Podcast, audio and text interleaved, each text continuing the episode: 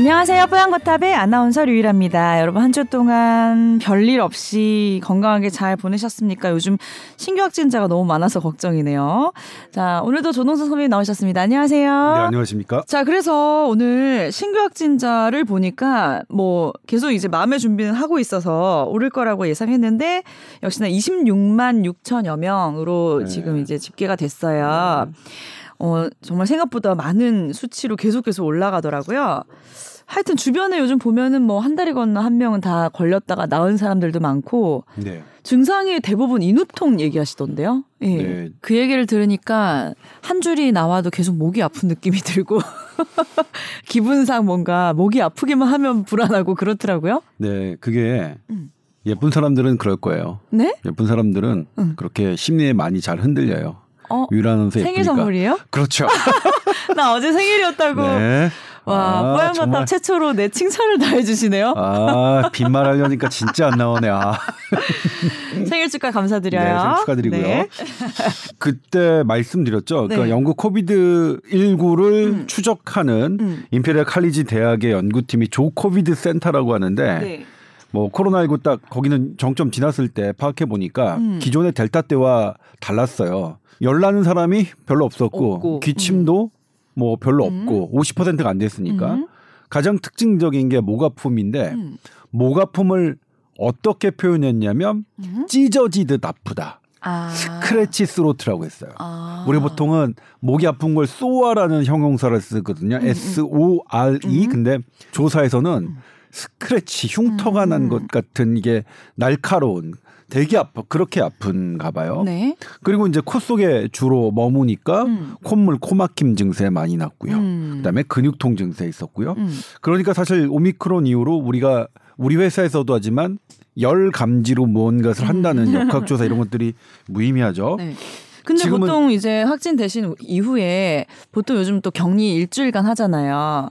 실제로도 일주일 있으면 뭐 이 키트도 정상으로 음성으로 나오고 증상도 완화됐다나요? 네. 이건 평균입니다. 우리가 네. 일주일이라고 하는 것은 평균이지 예외적인 사항은 없겠죠. 근데 우리 감염병에 대해서 네. 평균으로 이렇게 관리해 본 적이 없어요. 우리 독감 걸렸다고 뭐 이렇게 하거나 네네네. 백신 안 맞았다고 독감 백신 네. 안 맞았다고 이렇게 뭐 통계 내보고 차별하거나 이런 적 없었잖아요. 그래서 평균인데 그렇기 때문에 위험성을 제기하자면 한두 끝도 없죠.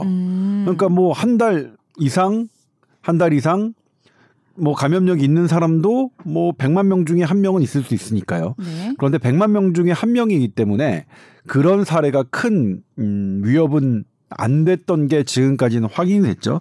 그리고 무엇보다 오미크론은 계속 말씀드리지만 이미 지나갔던 어떤 나라도 오미크론을 제대로 감당했던 나라가 없습니다. 네. 그냥 자가격리, 확진자, 밀접접촉자 이런 것들을 아주 철두철미하게 감당해낸 나라가 단 한 개도 없습니다. 제가 누누이 말씀드렸지만 우리는 좀 늦게 시작했기 때문에 다른 나라의 오미크론 정점을 볼 수 있었는데 일부 전문가들은 할 수 있다고 생각하나 봐요. 지금도 확진자, 밀접 접촉자 다 관리하고 네. PCR로 하면 다 관리가 될 수 있다고 생각하나 봐요. 바보 같은 사람들이요. 그러니까 어제는 제가 국내 최고 전문가인 진짜로 환자를 잘 보고 진짜로 연구를 열심히 하고 누가 자타가 공인하는 국내 최고 전문가와 얘기를 했었는데 똑같은 말씀하시더라고요. 뇌피셜로 하는 네 명의 교수가 저랑 동일해요. 지목한 정말 공부 없이 연구 없이 그냥 자기 생각대로 느낌대로 말하고 네. 하는 그래서 많은 사람에게 오히려 피해를 주는. 네. 근데 무엇보다 지금 오미크론은 감당해낸 나라가 없고요. 네. 우리도 어떻게 시작하냐면 지금 일단 거리두기는 조금 다르지만. 네. 확진자 자가격리 관리가 정부가 먼저 푼 게 아니에요. 먼저 관리가 안 됐어요. 저희가 뭐 저희 제보란도 그렇지만 확진자인데 밀접접촉자인데 통보가 안 와요, 문자가 안 와요. 저 재택치료 해야 되는데 안 돼요. 네? 먼저 푼 것 같지만 먼저 관리가 안 돼서 시작됐던 거고요. 네? 그러니까 뭐냐면 안 되는 걸 갖고 하는 게 아니라 그럼 여기서 우리가 할 수 있는 걸 해야겠죠. 네. 그게 이제 고위험 집중 관리인 거죠. 뭐 어쩔 수 없죠. 그런 부분입니다. 아직도 3T로 PCR로 모든 걸 해결할 수 있다고 네. 일부 주장하는 3T 검사, 추적, 치료. 네, 아 트리트먼트구나. 예, 어쨌든 네, 트리트먼트는 잘 안 하던 게 뭐냐면 네. 사실 그 전까지는 우리가 마땅한 치료약이 있는 게 아니라 대중적으로 치료했기 때문에 네. 사실 트리트먼트는 잘 와닿진 않지만 어쨌든 그렇게 그 방식에. 로 오미크론의 관리가 안 됐어요. 우리나라도 여전히 그랬고요. 너무나 예상 가능했던 거고요. 네. 그러니까 그거에 관리하지 말고 고위험군으로 집중하자라는 네. 게 진짜 전문가들이 했던 말이고 가짜 전문가들이 계속 그렇게 해야 된다고 했던 거고요. 사실은 이렇게 된 게 그 가짜 전문가들의 때문에 이 지경이 됐는지도 몰라요. 저는 물론 이 지경이라고 생각하진 않습니다만 네. 이 지경이라고 그들과 달리 이 지경이라고 생각하진 않습니다만 자 그래서 이제 제가 그동안 드렸던 말씀을 좀 볼게요. 네. 제가 그냥 논문을 갖고 왔어요. 침으로 살리바가 침이거든요. 네. 그리고 나서 파링지알 수액 이게 코를 쑤시는 검사예요. 그러니까 이게 사스코비드2 테스팅 이거 미국 저널에 실렸고요. 아놀로스 인터널 메디신이라고 뭐 나쁘지 않은 적이에요. 근데 여기서 딱 요약했죠. 살리바 침으로 하는 것과 네. 나소파링지알 스웨빙이 does not differ in sensitivity. 그러니까 뭐 민감도에 다르지 않다는 거죠. 차이가 크지 않다. 네. 네. 그리고 뭐라고 했냐면 그러니까 같다는 거죠. 네. 차이가 나지 않는다니까. 그 다음에 살리바로 침으로 한 컬렉션을 했더니 네. 코로 쑤시는 것보다 10만 명당 63만 달러가 세이브 된다고 나와 있어요. 돈이요? 네. 네. 왜냐하면 사람이 일부러 안 쑤셔도 되잖아요. 네. 예. 정확도는 같고 훨씬 더 편하고 이건 또 한꺼번에 이 하는 과정이 RNA를 추출하는 과정이 안 들어가거든요. 그런데 제가 말씀드렸던 그 가짜 전문가가 모 신문에 살리바가 훨씬 더 비용이 많이 들고 뭐 이게 과정이 복잡해진다 이렇게 인터뷰를 했어요. 왜 반대로 얘기했지? 그때 이거의 전문가들이 전부 다 저에게 제보를 한 거예요. 저는 그 기사 원래 제가 잘 안 보는 신문이라서 저는 몰랐는데 그분들이 보내주시고 하셔서 했는데 정말 잘 모르면 그러니까 이런 것들 전 세계에서 침으로 아이들에게 검사를 안 시키는 나라는 우리나라밖에 없습니다. 나쁜 어른들이에요. 계속 아이들 학교 가는데 계속 코 쑤시게 만들고 약간 불안하고 무섭다고 호소한 아이들도 많았대요. 네. 예. 그러니까 이거는 참 웃기죠. 대한민국의 코미디적인 상황입니다. 네. 아, 침으라는 방식도 키트 방식이 있어요? 네, 똑같아요. 네. 이 침이나 모누나 이게 다 똑같고. 근데 우리나라에서도 파나요, 그게? 우리나라는 안 팔죠. 식약처에 허가를 안 내줬으니까. 네. 왜 식약처에 허가가 안 났냐? 네. 전문가 그걸 결정한 전문가들이 이거 침으로 하는 거는 그렇게 비용 많이 걸리고 부정적으로 얘기하니까 부정적으로 하니까요. 근데 네. 그렇다면 우리나라 그런 일부 전문가들이 맞다면 미국, 영국, 프랑스, 일본의 전문가들은 다 나쁜 놈들이에요. 그리고 그것을 자기 아이들을 침검사시키는 미국, 영국, 일본, 프랑스의 부모들은 다 멍청한 사람들이에요. 정말 그게 말이 될까요? 그러게요. 아니 대한민국에서만 아직도 이런 일이 벌어지고 있다는 거. 왜 이런 근거들을 갖고 다른 나라는 2021년부터 일찍이 시행하고 있는데 우리는 지금껏 그 어른들의 아주 무식함과 이해관계가 얽혀서 대한민국 어린이들만 침검사를 못 받고 있는 현실이 좀 안타깝습니다. 그 다음에 이제 이거는 뭐냐면 란셋에서 제가 따온 거예요. 이거는 뭐냐면 미국 네. 이게 대법원입니다. 연방 대법원이 바이든이 사실은 100인 이상의 기업에게 모두 100인 이상이 근무하는 기업의 종사자는 모두 백신을 맞도록 하는 그런 의무화 방안을 했는데 연방 대법원이 무효화시켰어요. 미국 바이든 대통령을. 네. 그러니까 우리나라 법원에서만 일어나는 거 아닙니다. 지금 방역 패스 지금 우리는 지금 해제되긴 했지만 막 방역 당국은 해야 된다고 하지만 일부 그러니까 학자와 시민 단체가 법원에 했을 때 법원의 판단은 다 달랐죠. 왜 그랬느냐? 네.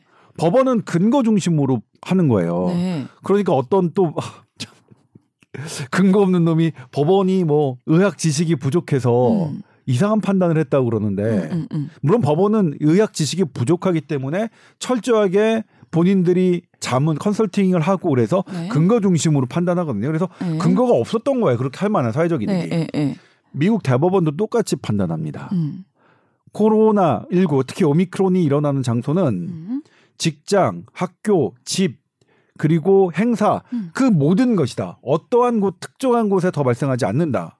그러니까 특정한 곳에 출입을 제한하는 이런 방역 패스는 사회적 네. 이득이 없다. 네. 권고가 없잖아. 그리고 이 직장이나 이런 지금 오미크론은 다른 감염병에 비해서 네. 특별히 더 위험도가 높다고 볼 수 없다라고 판단했어요. 네. 미국 대법원이요. 미국 상황은 좀 이따 보여드리겠지만 우리나라보다 더 안 좋은데도 말이에요. 네. 그렇기 때문에 이런 거를 우리가 국내 일부 뇌피셜 전문가들에게 흔들리지 않으려면 진짜 전문가들이 조금 언론에 등장해 주셔야 되는데, 제가 지난 주말에도 정말 간곡히 단톡방에서 부탁드렸는데 가짜 전문가들이 전문가 행세에서 나라를 이렇게 이상하게 비과학적으로 코로나 정책을 호도하는 것을 막기 위하면 근거 중심의 진짜 전문가들이 나와 주셔야 되고, 우리 작가님들, 기자님들, PD님들이 그런 가짜 전문가들 말고 근거를 중심으로 하는 그런 분들을 계속 내보내 주셔야 되는데 아직까지도 네. 좀 어렵죠.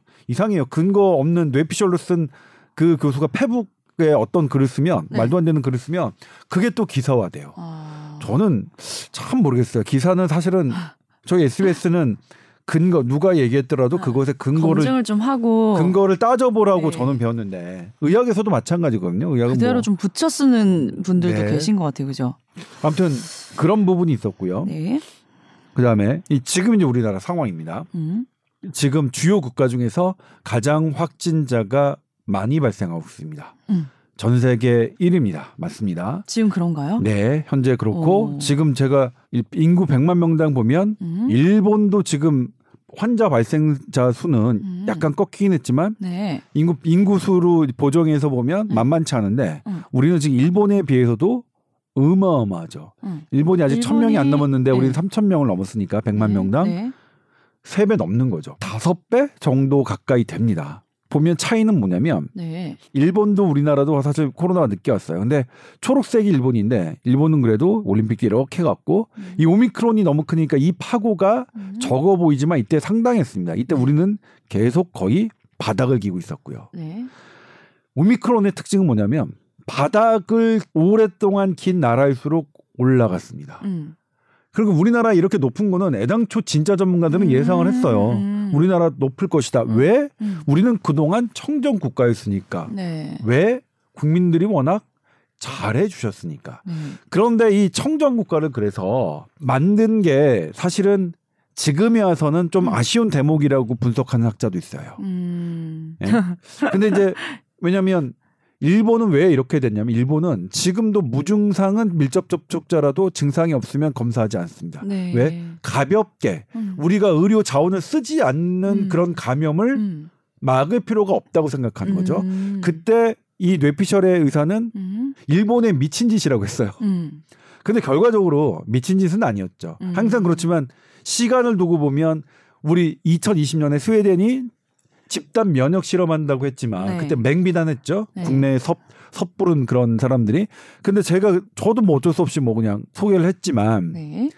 그때 제가 그 스웨덴의 그 학자의 과거 이력을 보고 깜짝 놀랐어요. 왜요? 우리나라는 그보다 더 화려한 감염병 이력을 갖고 있는 사람이 없어요. 아. 스웨덴 국민이 바보가 아니라면 그냥 그렇게 했겠어요. 과학자 설득해서 그랬겠죠. 그래서 길게 보면 그랬고. 근데 다만 저는 이 부분이 왜 저는 괜찮다고 생각하냐면 제가 아니라 괜찮다고 생각하는 전문가의 의견을 제가 왜 좋아하냐면 고개를 끄덕였냐면 알파와 그다음에 그 델타는 치명률이 높았어요. 네. 그러니까 그때 했으면 누적 사망자가 우리 일본보다 훨씬 적거든요.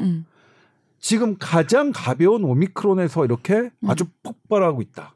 그 전에 치명률이 높은 거는 잠잠했다고. 이거는 지혜일 수 있다고 생각해요, 저는. 우리 사망자를 제일 줄일 수 있었던 정책이었으니까. 네. 네. 근데 그럼 사망자가 한 명도 안 나오게 하냐? 그렇기는 어렵겠죠. 네. 우리가 그러니까 알파, 델타, 지금 오미크론 진행하고 있는데 그래도 우리가 오미크론 폭탄을 맞으면서 네? 감염자는 이렇게 늘고 있지만 그다음에 사망자를 보겠습니다. 확진자 수는 인구 대비 우리가 뭐 5~6배 높습니다. 몸보다. 네. 지금 1일 사망자예요. 그러니까 말씀드리자면 이제 이 미국과 우리나라와 일본 거를 비교했는데 네. 이게 이제 1일 사망수니까 이거를 적분을 하면 누적 사망자 수가 됩니다. 보면 이제 우리나라인데요. 지금 사망자 수가 늘고 있긴 한, 늘었다가 이렇게 하고 있다가 다시 좀 늘고 있죠. 네. 근데 지금 어떻죠? 사망자 수는 일본하고 지금 비슷한 이제 정점으로 와 있네요. 네. 비슷하죠. 네. 그러니까 이게 정입니다. 그리고 미국 지금 꺾였습니다. 네. 미국 꺾였다고 지금 다 모든 거 일상 회복 지금 막 준비하고 있죠. 네. 근데도 어떻죠? 우리나라보다 100만 인구 비에 비하면 사망자가 높습니다. 많이 높아요? 네. 예를 들면 우리가 냉정하게 지금 우리가 우리나라만 놓고 보면 과거에 비해서 우리는 분명히 늘고 늘어났는데. 있습니다. 현재 역대 우리나라 보면 역대 최다 사망은 맞습니다. 네. 그런데 확진자에 비해서 사망자는 일본하고 각 구역 인구 대비 미국에 비해서는 3분의 1 수준이죠. 네. 그러니까 이걸 갖고 우리가 지금 있는 그대로의 지금 상황을 인식해야지 나라가 망할 것 같이. 그리고 그런 사람들 전 너무 싫은 게 막 이러길 바랬던 것 같아요. 막 사람들 많이 감염되고 많이 사망하게 거봐라 내가 말했지 이런 식으로 그냥 어린애들 유치하게. 근데 냉정하게 볼 필요는 있죠. 이런 부분. 그다음에 이제 네. 우리나라 상황이 지금 확진자는 전 세계 최고지만 사망자는 전 세계 최고가 아니다. 아직도 잘 관리하고 있다. 그러니까 저는 정부를 저기 하는 게 아니라 우리 국민들이 잘 하고 계신다는 거예요. 미국보다도 훨씬 훌륭하죠. 예. 그다음에 네. 하지만 우리나라만 봤을 때 어디다 집중해야 되냐 네. 보면 제가 지난번에 한번 보여드렸어요. 초과 사망.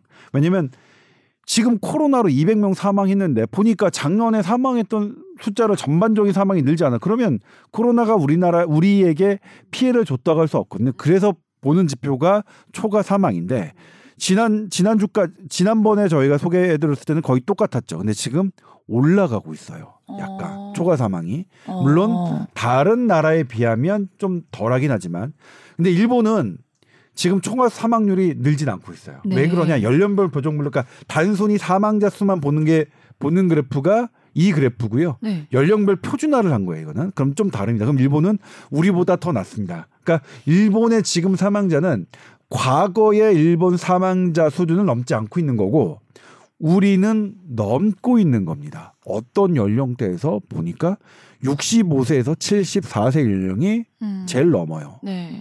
아니면 그다음에 85세 이상이고요. 근데 요거는 이런 튀는 거는 85세까지는 75세 이상은 그냥 별로 튀는 것 같잖아요. 그러니까 지금 우리가 75세 이상 사망이 되게 많지만 네. 많은 것 같지만 제일 많거든요. 근데 과거에 75세 사망을 뛰어넘진 않고 있어요. 약간. 근데 지금 뛰어넘는 게 65세에서 74세죠. 왜 그러냐?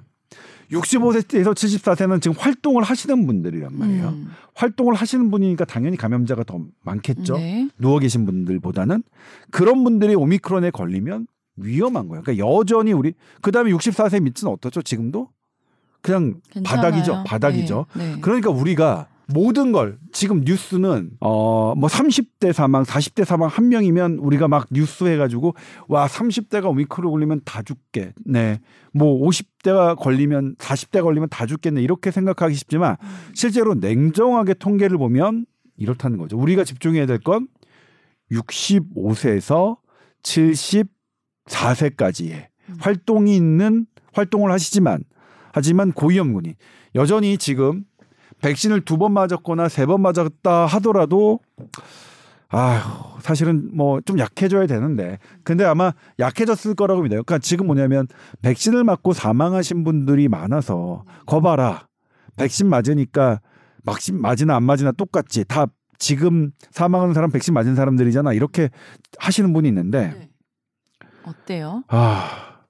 왜냐면 지금은 우리가 90% 이상이 백신을 맞았어요. 18세 이상은 그러니까 고령은 전부 다 90%가 넘거든요. 그러니까 왜냐면 분모가 대부분이 걸 감염되거나 뭐 하시는 분들이 이런 분들이죠.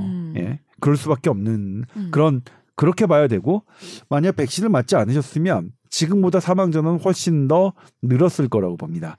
감염 자체는 사실 오미크론은 백신을 맞는 걸로 감염 효과, 예방 효과가 기대하거나 그렇진 않습니다. 지금은 논문이 더 많이 나와서 제가 다음 주에 스페셜리스트로 그 부분을 좀 준비하려고 해요. 왜 감염은 못 막고 왜 저기 하나 자연 면역과 백신 면역의 현재 드러난 차이들을 제가 한번 설명해 드릴까 하고 하는데 네. 그렇습니다. 네.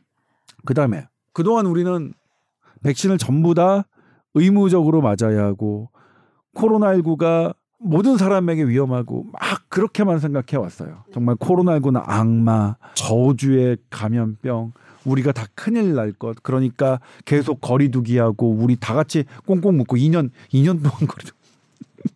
정말 나쁜 사람들이죠. 2년 넘게 사람들 지들이나 그러면 거리두기 하지. 지들 생활부터 괜히 자영업자, 소상공인들 거리두기만 이렇게 하고 있는 그런 사람이 있는데 네. 근데 이제 뭐냐면 소아청소년과에서 지금 인터뷰하는 사람들은 전부 다 TV에 나오고 정부 옆에서만 하죠. 네. 그러니까 대부분이 정부의 입장과 동일하죠. 그러니까 그런 사람들 인터뷰 따면 아니 정부 측의 입장에 나가서 발언을 얘기한 사람을 인터뷰 따면 정부 측의 의견과 뭐가 다르겠어요. 네. 그런 기자들 한심한 겁니다. 네. 네. 그러니까 뭐냐면 저게 맞는지 안 맞는지를 정부의 말이 맞는지 안 맞는지를 검증하려면 정부 측의 브리핑에 등장하지 않은 사람에게 물어봐야겠죠. 네. 그래야 난 동의한다, 동의하지 않는다. 네. 그런 객관적인 데이터를 받을 수 있는데 이게 얼마나 재밌는 조사냐면 우리나라 소아 청소년 감염 전문가 43명에게 익명으로 물어봤습니다. 네, 뭘 물어봤어요? 이게 소아 청소년들에게 코로나가 얼마나 위험한지 그리고 백신은 얼마나 효과가 있는지 백신을 반드시 맞아야만 하는지 이런 부분을 얘기했어요. 네. 예를 들면 TV에 나오는 전문가 어땠죠? 100% 걸리면 위험하고 100% 백신 효과 있고 당연히 백신 100% 맞아야지. 네. 이렇게 되죠. 그러니까 이게 5점 만점으로 됐으니까 우리가 TV에 나오는 정부 측 전문가들을 얘기만 들으면 그럼 당연히 5 이렇게 돼야 될 것 같은데 그렇지가 않았어요. 그리고 이걸 보면 왜 이런 조사를 했을까요? 익명으로. 그래 보면 뭐 하겠죠. 모든 사람이 전문가들 중에서 어떤 다른 생각을 갖고 있지 않는다면 이런 조사를 했겠습니까? 네. 그러니까 이런 조사를 진짜 얘기를 들어보고 싶었던 거죠. 이런 조사를 한 데는 그 배경도 생각해볼 여지가 있죠. 우리가 얼마나 언론 환경이 방송 환경이 왜곡돼 있는지. 정말 의료계에서 메이저인 사람들은 근거를 갖고 있는 사람들은 등장하지 않고 정말 뇌피셜만 등장하는 게 2년이에요. 코로나19 2년에 아주 흑역사입니다. 대한민국 방송 언론의 흑역사. 여기서 보면 얼마나 위험한지 1차와 2차 이렇게 설문을 어쨌든 두 번 정도 했나 봐요. 네. 청소년들에게는 뭐냐면 그렇게 위험하지 않다. 그러니까 절반보다 낮아놨어요. 그러니까 2.5가 그러니까 1, 2, 3, 4, 5니까 3이 중간 점수라면 3보다 아래예요. 네. 그러니까 어린이 청소년에게 별로 위험하지 않다. 그다음에 만약 감염되면 어떻게 됐느냐. 근데 감염되면 건강에 위협을 받는 것 같다. 이렇게 생각했어요. 지금 특히 오미크론은 애들이 막 목 붓고 이러면은 응급실 가고 뭐 산소 치료도 받고 막 이래야 되는 거니까. 그리고 그게 올라갔어요. 오히려 오미크론 돼가지고. 그런데 백신 효과에 대해서 어떻게 생각하느냐. 다 인정했어요. 백신 효과 있다. 그런데 백신 효과가 있느냐는 4.39로 매우 동의한다는 의견을 냈죠. 4.39점. 그런데 이들에게 계속 접종을 하는 게 맞느냐. 백신 효과는 인정했지만 백신을 애들에게 권장하고 맞히는 게 맞느냐의 한 점수는 3.27. 그다음에 2차에서는 3.12. 떨어졌어요. 중간이잖아요. 그렇죠? 100번. 그러니까 뭐냐면 우리 TV에만 나오는 전문가들하면 5점 나와야 돼요. 그렇죠? 4.5 이상 나와야 돼요. 네. 예? 근데 일단 백신에 대한 효과도 5점 만점 안 나왔죠. 네. 전문가들 43명 익명으로 했더니 예? 그래도 4.39 나오고 그런데 5점 정도 나오는 건 공산주의나 가능하지 4점 정도면 이제 이거는 대단히 전문가들도 효과가 있다고 생각하는 건데 네. 이걸 정말로 권장하고 맞춰야 되는 것은 상당히 보통 저기하죠. 그다음에 백신의 이득이 위험성을 상회하느냐 이것도 1차는 3.30 2차는 3.33 별로 이득이 상회하는 것이라는 것에 아주 강력한 긍정을 하고 있지 않은 거예요. 우리가 그러니까 뭐냐면 어린이 학생들의 백신은 백신 패스를 적용한 게 대단히 전문가적 생각이 아니었다는 게 드러나는 거죠. 많은 전문가들은 익명으로 했을 때 이렇게 솔직하게 대답하는데 근데 왜 그러면 전문가들은 자기의 얼굴을 드러내고 정부에 반하는 인터뷰를 하기 어렵냐. 이건 논문으로 나와 있는데 네. 우리나라에서 이 의학 전문가들이 연구를 하려면 연구비가 있어야죠. 네. 연구비 대부분이 우리는 기업이 활발하게 연구비를 대는 나라가 아니거든요. 네. 대부분 정부 주도예요. 그러니까 정부에게 밑보이면 연구를 할 수가 없어요. 연구비를 사기 어려워요. 네. 그렇기 때문에 이런 왜곡된 환경인데 그래도 기자라면 그런 분들 어쨌든 익명이든 어쨌든 간에 이렇게 이런 목소리를 들으려고 왜 그런지를 들으려고 노력했어야 되는데 이건 뭐냐면 우리나라의 언론 환경이 이렇게 왜곡돼 있다. 그러니까 드러내놓고 정부 쪽에 편하게 얘기하는 사람들만 주로 가는 환경인데 우리 저 같은 기자들도 특별히 노력하지 않다. 그러니까 뭐냐면 백신이 좋은 건 맞아요. 효과 있고 제가 효과 있고 안전하다고 했잖아요. 하지만 애들에게 이득이 되느냐 그게. 그건 전문가들도 약간 반반. 이득이 된다. 반반. 그러니까 뭐 그럼 어떻게 해야 돼요? 여기다 방역 패스를 적용하는 게 아니라 선택에 맡겨야죠. 그러면 어떤 분들은 아니야 그래도 난 그렇게 우리 아이가 코로나19에 걸리는 거 싫어. 백신 맞힐래. 저처럼요. 저는 12세인 제를 두 번 다 맞췄습니다. 그리고 어떤 분들은 아니야. 나는 안 맞힐래. 이렇게 선택을 둬야지. 만약 이걸 가지고 안 맞으면 학원을 못 가게 하고 뭐 하는 이렇게 의무화하는 것은 사실은 이쪽에 소아 감염 국내 전문가들도 그렇게 원하는 일이 아니었다는 거죠. 네. 그러니까 이거는 반성할 점이 좀 많죠. 네. 그럼 이제 방역 패스 해제됐잖아요. 일시 해제라고 기사에는 일시라는 단어를 붙이긴 했던데. 아, 네, 그건 네. 제가 설명을 드리면 네네. 보리슨 총리가 했던 잠정 중단과 같은 의미예요. 아. 그러니까 잠정 중단, 그 잠정이라는 말은 네. 새로운 변이가 나타나서 또다시 어떤 상황이 될지 모르니까 어떠한 악조건이 된다면 될 때까지 잠정 중단 우리가 이 방역 패스 중단도 그렇게 한 거고요. 지금 거리두기를 네. 오늘 완화했죠. 내일부터 당장 11시예요. 네네 11시. 다 똑같고 그냥 1시간 또 조금 늘렸어요. 근데 네. 방역 패스와 네. 거리두기 이건 짚고 넘어가야 돼요. 네. 뭐 저는 주구장창 방역 패스 거리두기 그러니까 점점 개선하는 방향으로 가야 된다고 했죠. 저는 이 방향에 맞다고 생각해요. 하지만 시기는 너무 이렇게 하면 신뢰도가 꺾일 수 있는데 정부가 안 하겠다고 했죠. 예를 들면 월요일 날 방역 패스 갑자기 중단시켰는데 금요일 날 보건복지부 장관이 안 그러겠다고 했어요. 금요일 날 복지부 장관이 방역 패스 계속 유지하겠다. 4월부터 어쨌든 학생들 방역 패스 어쨌든 하겠다고 했는데 월요일 날 사라진 거예요. 사전 설명 없이. 어떻게 된 거예요? 저도 몰라요. 근데 정치적인 결정이 아니래요. 누가 믿어요? 네? 그러니까 이렇게 사전에 미리미리 위중 뭐 이렇게 해가지고 언지를 주고 이렇게 가겠다고 하면 모르겠지만 그렇고요. 예. 이것도 어떤 의심을 받냐면 예. 이 어제 난리가 났어요. 윤석열 안철수 후보가 단일화 딱 되자마자 네. 아주 발빠르게 움직인다는 정보들이 왔거든요. 예.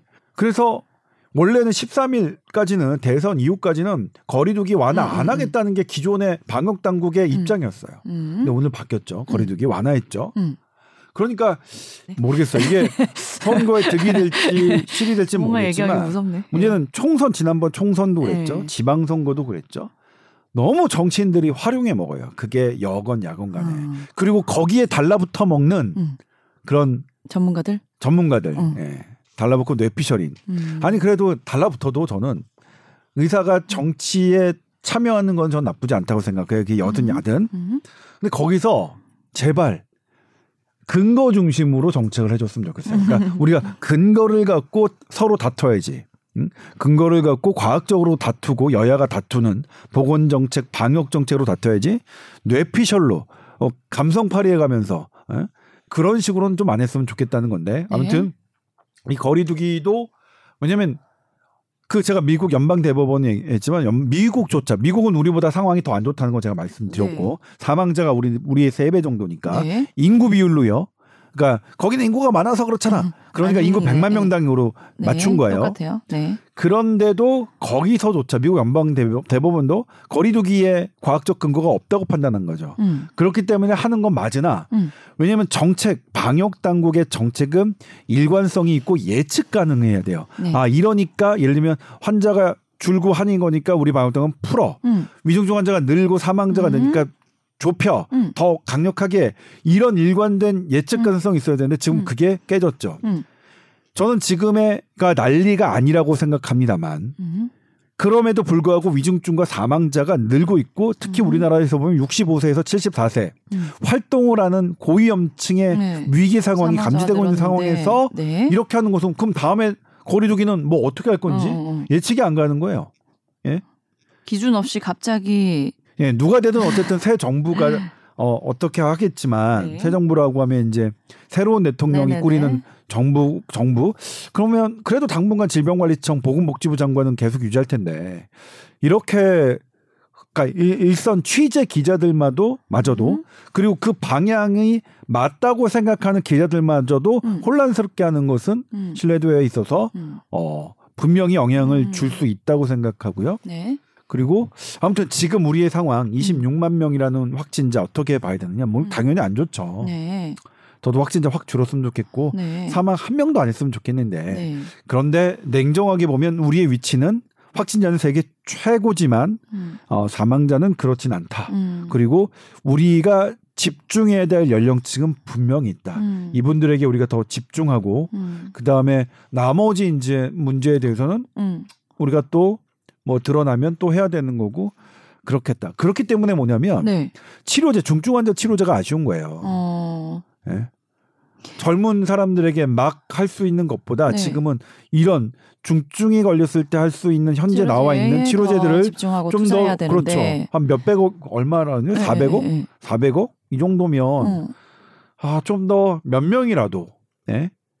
몇 명이라도 더 2만 명 명분이라니까 한 16,000명 정도만 살려도 어딘가 싶은데 아무튼 그런 부분이 조금 지금이라도 네. 신경을 써주셨으면 좋겠고요. 일반 그러면 확진되신 분 요즘 집에서 이제 재택 치료하시는 분들은 어떤 약 사드세요?